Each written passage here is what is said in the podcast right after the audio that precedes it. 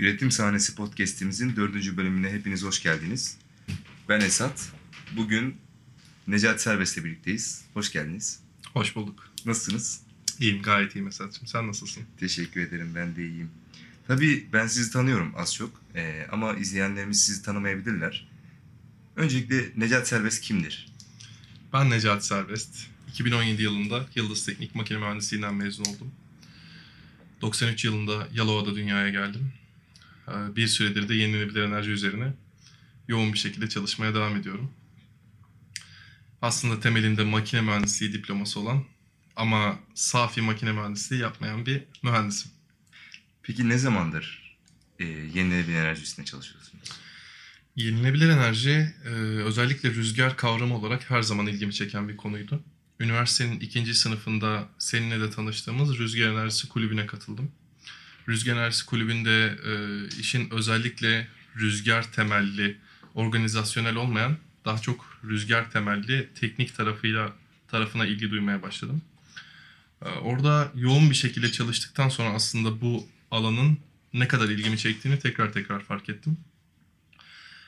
3 sene boyunca orada sürekli olarak ekip arkadaşlarımızla son senemde de seninle çalışma fırsatı bulduk.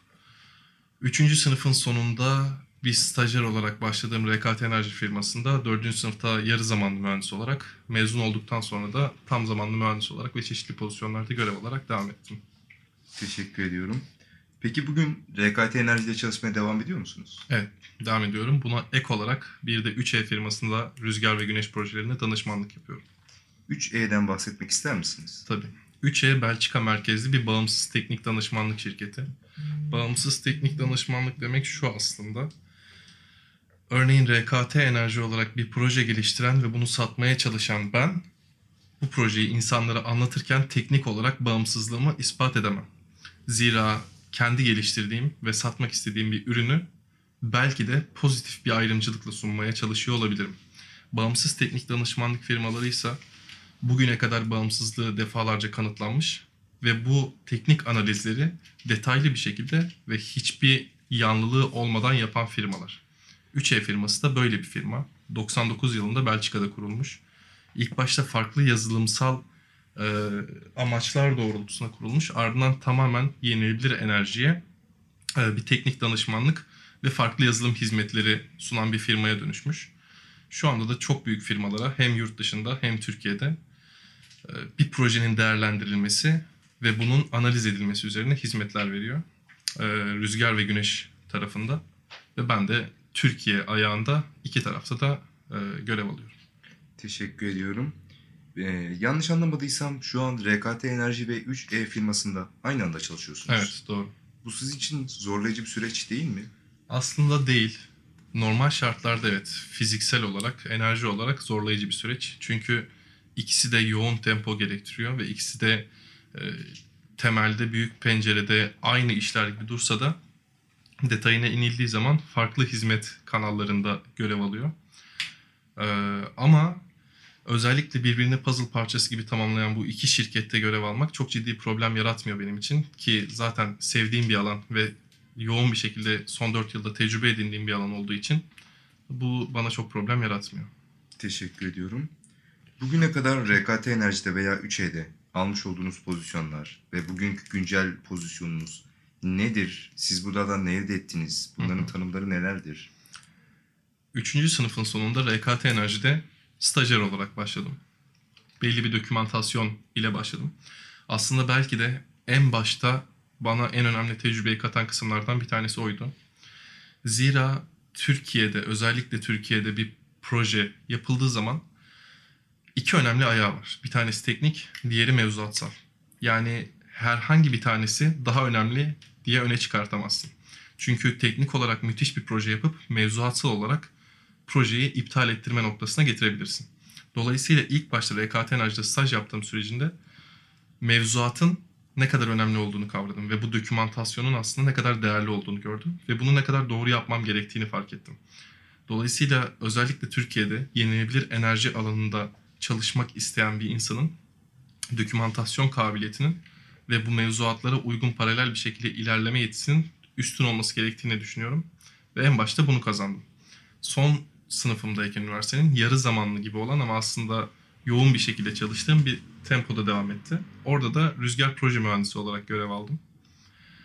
Ee, bir sene boyunca bu şekilde ilerledi. Sürekli Türkiye'de farklı farklı projeler geliştirdik ve aktif bir şekilde görev aldık orada. Ee, üniversite bittikten sonra da e, orada proje geliştirme mühendisi ve ardından da e, rüzgar projeleri müdürü olarak devam ediyorum şu anda. 3 de geçen sene Ağustos ayından itibaren rüzgar ve güneş projelerinde teknik danışmanlık hizmeti veriyorum. Peki e, rüzgar proje mühendisi dediniz, proje Hı hı. geliştirme mühendisi dediniz, proje geliştirme müdürü dediniz Hı hı. yanlış anlamadıysam. E, burada tam olarak yapmış olduğunuz iş nedir? Biraz daha açabilir misiniz? Tabii. Rüzgar proje mühendisi var olan bir projenin içerisinde e, o büyük çarkın bir dişlisi olarak görev alan kişidir. Yani aslında belli başlı yapılması gereken işler vardır. Koordinatör, müdür artık her kimse e, o projeyi önüne sunar ve proje mühendisi de o projenin içerisinde yapılması gereken teknik ya da dokümante işleri e, üstlenir. Proje geliştirme mühendisi bir önceki adıma giderek sıfırdan bir projenin geliştirilme sürecinde var olur. Yani aslında nerede ne yapılabilir fikrini e, ortaya çıkartır. E, müdürse bu süreçlerin ikisinde de görev alan ve bu sürecin yöneticisi, yürütücüsü pozisyonunda görev alır. Hem e, ekibin iş dağılımı, hem projenin geliştirilmesi, hem iş geliştirmesi, işin bütün süreçlerinde finansal, teknik, mevzuatsal her sürecinde görev alır. Çok teşekkür ediyorum. E, bütün bu süreçler boyunca sizin farklı coğrafyalarda projeleriniz oldu. Evet.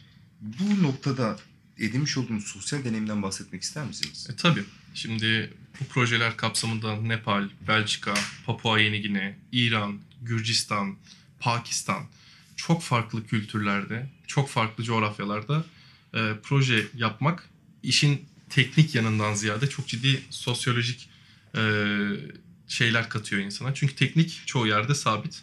Ama oraya gittiğin zaman oradaki insanların yaşayışları, özellikle yenilebilir enerjiye karşı olan ilgimi artırıyor. Çünkü Türkiye gibi ya da Avrupa ülkeleri gibi yerlerde aslında enterkonekte sistemden rahat bir şekilde elektrik tüketimi yapabiliyorsun. Ama Nepal'in herhangi bir köyünde elektriğin hiçbir şekilde gelmediği bir köyde güneşten ya da rüzgardan o köye elektrik getirmek çok daha farklı bir haz veriyor insana. Dolayısıyla bu e, oldukça keyifli bir tecrübe yaratıyor. Çok teşekkür ediyorum. Bugün bu bütün bu deneyimleriniz neticesinde dünyada rüzgar enerjisinin durumu nedir? Gelecekte nasıl bir şekillenme bize sunacaktır? Sadece rüzgar olarak sormuş olmuyorum. Evet, evet. Bildiğim kadarıyla güneş enerjisi üstünde de çalışıyorsunuz. Evet. Şöyle rüzgar dünya üzerinde zaten çok uzun zamandır popüler olan ve popülerliği her geçen gün artan bir alan. Özellikle Avrupa'da, Kuzey Avrupa'da 40 yıldır çok yoğun bir şekilde üzerine çalışılan bir alan. Türkiye'de her ne kadar 15 yıldır hatta belki de 10 yıldır popüler olmuş olsa da çok uzun zamandır Danimarka merkezli olmak üzere çok büyük projeler yapılıyor. Ama bugün e, rüzgar biraz daha standarta oturmuş ve biraz daha stabilize olmuş bir halde. Güneşe gelecek olursak güneş çok daha çılgın bir hızda büyüyor. Çok daha müthiş bir ivmeyle hareket ediyor. Kapasiteler her geçen gün artarken fiyatlar her geçen gün düşüyor. Ee, istihdam sayısı her geçen gün artıyor. Normal şartlarda Türkiye'de e, bu yıla kadar rüzgar güneşin sürekli olarak 4 katı 5 katı kapasiteye sahipken bu sene neredeyse güneş rüzgarı yakalamış durumda. O yüzden ikisi de dünyanın zaten yeni trendi. Nasıl ki e, 70'lerde 80'lerde nükleer tesisler çok büyük trend olduysa Türkiye'de olmasa da e, dünyanın birçok yerinde e, çok büyük bir trend halinde ilerlediyse şu anda da hem dünyanın çevreci görüşünün gelişmeye başlaması hem de bu teknolojilerin artık normalleşmeye başlamasıyla çok popüler bir hale geliyor. Daha da gelecek. Yani bu bir e, çığ ve bu çığın önünde kimse duramayacak aslına bakarsan.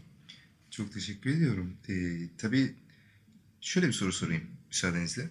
Yenilenebilir enerji sürdürülebilir midir? Evet aslında şöyle.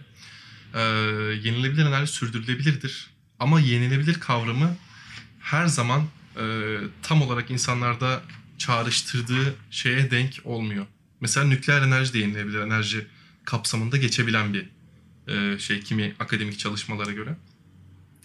E, ama şimdi şöyle bir durum var. Türkiye'nin belli bir baz enerji ihtiyacı var.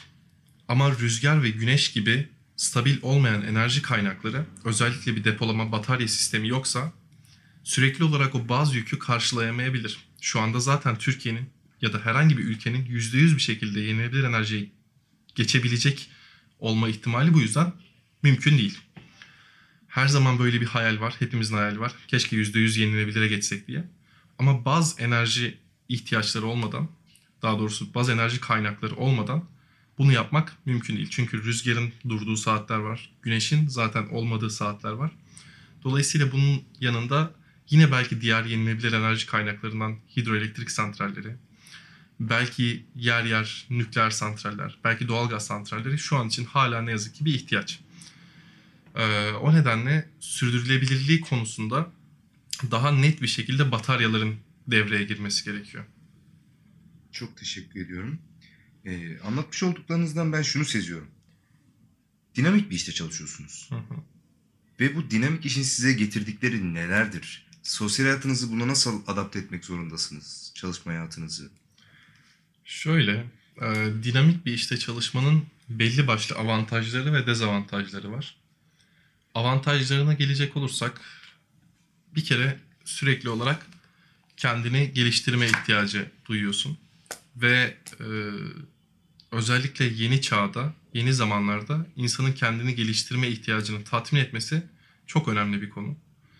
Memur zihniyetinden kısmen kurtulmuş olan yeni nesil insanları bu şekilde doyurmak mümkün. Onun dışında baktığımızda dünyada yeni bir trend olarak geçen agility kavramı var. Şirketlerin altyapısında e, agile diye adlandırdıkları yeni yeni birimler oluşmaya başlıyor. E, artık bütün şirketlerin e, temel taşlarına baktığın zaman eskisi gibi büyük corporate şirketlerden ziyade tek bir çatı altında toplanan farklı farklı startuplar, spin-off'lar şeklinde ilerleyen daha dinamik yapılar var.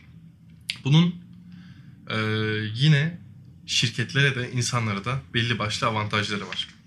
Şirket avantajı şu oluyor. Farklı birimlerde daha bağımsız şekilde çalışan insanlar birincisi kendini tatmin edebiliyor ve daha efektif çalışabiliyor. İkincisi o küçük yapılanmaların içerisinde süreçler çok daha hızlı çözülebiliyor. Ve bunun yanında e, şirketler tarafından daha kolay yönetilebilir ekipler ortaya çıkıyor. Çalışan insanlar tarafındaysa yine insanın tatmin olduğu, kendisini geliştirmeye ve şirketini geliştirmeye müsait bir ekosistem oluşmuş oluyor. Dezavantaj konusunda daha stabil, daha statik çalışmayı seven insanlar için biraz zor. E, çünkü zaman zaman yorucu olabiliyor. E, örneğin bu akşam eve gittiğimde şimdi birkaç saat işimle ilgilenmem gerekecek. E, bu çoğu zaman insanların isyan edebildiği bir durum. İşte özel saatimde işle ilgilenmek istemiyorum vesaire ki haklı bir gerekçe olabilir. Ama zaten özel saatte işle ilgilendim diye düşündüğün konuda yoğun bir şekilde işe kanalize olmak değil de yine o agile yapının içerisinde e, dinamik bir şekilde süreci incelediğin, süreci anlamaya çalıştığın bir durumda çok can sıkıcı olmuyor benim açımdan. Teşekkür ediyorum. Ee, Birçok kavramı konuştuk. Ee, biraz daha açıkçası size free bir time bırakmak istiyorum. Hı hı. Bu yayınımızı e, 7'sinden 77'sine birçok insanın dinlemesini ümit ediyoruz. Bunu niyetlendik. Sizin onlara söylemek istedikleriniz var mı? Şöyle ki en başta şunu söyleyebilirim. Ben Yıldız Teknik Üniversitesi'nden mezun oldum. Özellikle Yıldız Teknik Üniversitesi diğer üniversitelerin içeriğini e, İTÜ bir tık daha iyi olabilir bu konuda belki. Ama Yıldız Teknik Üniversitesi daha geleneksel bir eğitim sistemine sahip. Şimdi zaten sen de gayet iyi biliyorsun. Yıldız Teknik Üniversitesi otomotiv dalı odaklı ve belki biraz da imalat dalı odaklı bir üniversite. Enerji alt dalı o kadar da aktif olan bir yer değil. Şimdi İTÜ'de enerji enstitüsü olduğu için biraz daha aktif olabilir. Ee, çok hakim değilim. Ama üniversitede öğrendiğim hiçbir bilgiyi şu anda aktif olarak iş hayatımda kullanmıyorum. Otomotivci arkadaşlarımın da çok yoğun bir şekilde kullandığını zannetmiyorum. Bana şu an iş hayatımda fayda sağlayan şey ne oldu? Üçüncü sınıfta yaptığım staj, dördüncü sınıfta yaptığım çalışma. Dolayısıyla ya da Rüzgar Enerjisi Kulübü'nde tanıştığım insanlar ya da yaptığım teknik çalışmalar. Dolayısıyla e, insanların evet üniversiteyi e, dikkatli bir şekilde öğrenmesi, e, mühendislik fundamental bilgilerini iyi bir şekilde öğrenmesi gerekiyor. Ama bu kesinlikle faydalı olan bir şey değil. Zira şu an ekibe yeni bir insan alırken ya da yeni bir insanla iş yapmaya çalışırken e, hiçbir zaman onlarda da safi mühendislik diplomasına ya da her ne konuda çalışacaksak o diplomaya bakmıyoruz. Zamanında burada ne kadar çalışmış e, ya da bununla ilgili spesifik olarak neler yapmış. Şimdi yine sektördeki güncel kelimelere gelirsek agility kelimesini zaten az önce konuştuk. Bir de proaktif diye bir kavram var. Proaktiflik de yine aslında Z kuşağını özellikle çok fazla ilgilendiren bir kavram. E, Proaktiflik nedir? Herhangi bir komut beklemeden kendi başına inisiyatif alabilen ve bu inisiyatifi hayata geçirebilen karakterlere proaktif deniyor. E, yani yine agile kelimesinin kökeni gibi atik yapıda atılımcı, belki girişimci ruhlu insanlar. E, ve üniversitesinde henüz bir komut beklemeden ya da standart bir şekilde sosyal toplumun kurallarına uymak e, şartıyla sadece işe başlamadan kendi adına, kendini geliştirmek adına bir şeyler yapabilmiş mi insanlar? O yüzden insanların kendini geliştirirken bu odakta yaklaşması gerekiyor bence. E, onun dışında e, yine genel çerçevede bakacak olursak yenilebilir enerji e, artık sadece büyük tesislerde de değil, e, her insanın bireysel olarak kullanabileceği desantrale tesisler haline de dönüşmeye başlıyor. Ve bu da e, çok önemli bir kavram. Özellikle Türkiye'de yeni yeni oluşmaya başlayan bir kavram.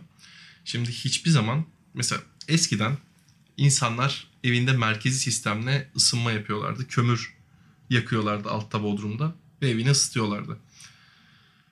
Bunun gibi evinde elektriğini ürettiğini düşün ve bu Türkiye'deki insanların çok aşina olduğu bir kavram değil. Dolayısıyla Avrupa'da çok yaygınlaşan ve artık normal haline gelen bu sektör Türkiye'de de artık hızlıca çatı üstü güneş enerji sistemleri, solar çatılar, çatı GES'ler şeklinde ilerleyen sistem Türkiye'de çok yaygın bir hale gelecek. Mesela onun mevzuatı bir buçuk sene önce 2019'un Mayıs'ında yayınlandı ve ondan beri e, şirketler zaten bilinçlendi. Halk da yavaş yavaş bilinçlenmeye başladı. Dolayısıyla bu yeniliklere insanların açık olması gerekiyor. Çünkü birim bazda baktığın zaman bir enerji birimini üretmek için en ucuz yol yavaş yavaş yenilenebilir enerjiye dönmeye başlıyor. Hatta birçok noktada döndü bile. O nedenle insanların bu tarz şeylere sadece e, çevresel olarak sıcak bakmaktan ziyade ekonomik olarak da sıcak bakmaya başlayacağı günler gelecek. E, insanların buna da hazırlıklı olması gerekiyor. Yani e, normal şartlarda bir lüks olarak görülen güneş panelleri ya da rüzgar türbinleri artık bir lüks değil, bir ihtiyaç haline dönmeye başlayacak ve hepimiz aslında evlerimizde bu tarz sistemleri kullanmaya başlayacağız. Sadece e, Türkiye'deki insanların buna biraz daha aşina olması gerekiyor ya da biraz daha öğrenmesi gerekiyor. Teşekkür ediyorum. Hmm, Ben açıkçası bu konuşmadan çok zevk aldım, memnuniyet duydum. Sizi ilerleyen zamanlarda daha özel konularda ağırlamak istesek, Hı hı. hmm, davetimize icabet eder misiniz? Muhakkak. Muhakkak. Teşekkür ediyorum. Ee, peki burada sizi dinleyen arkadaşlarımız size ulaşmak isterlerse hangi kanal kullanmalılar? E, mail atabilirler. E, necati.rktenerji.com'dan e, enerjinin İngilizce olduğunu energy olarak yazıldığında belirteyim. E, ya da nse.3e.eu yani nse.3e.eu adresinden de mail atabilirler. Ya da LinkedIn'den Necati Serbest diye aratabilirler. Ama e, zaten ulaşmak isteyen insanlar bir şekilde ulaşıyor diye tahmin ediyorum. Nasıl ki sen geçen hafta rahatça bana ulaşabildiysen bugüne kadar ulaşmak isteyip de bana ulaşamayanı hiç görmedim. O nedenle sıkıntı çekmezler. Teşekkür ediyorum. Tabii burada stüdyosunu kullanmış olduğumuz bir arkadaş var. Ben kendisinden bahsetmek istiyorum. Christian, Bandit. would you like to join us for a minute? I can join for a sec. What's up, gentlemen? We just want to thank you on record. My pleasure. Thanks for coming, guys. It's a it's a real pleasure to host you guys. So, Thank you so so much. hoş, hoş geldiniz. Our audio engineer Christian Muir. Yeah. Hopefully it sounds all right. I guess we'll find out once this is done how it turns out. We'll do a. I think it sounds nice. I'll take a look and we'll clean it up if Yeah. if fun. If not, so. Anyways, you guys have fun. Okay, I'm us. finishing. Oh, you're done. Is this the end? Messed up, yeah. Oh, ha. Okay. Yeah, this part is in. Oh, perfect. All right. hey, thanks for joining us, guys. Catch you next week on another episode of this podcast. Excellent. Bugün Ahmet Emin ve Taha aramızda e, olamadılar. Kendileri size çok selamlarını ilettiler. Bizi dinlediğiniz için teşekkür ediyoruz. Sağlıcakla kalın. Awesome.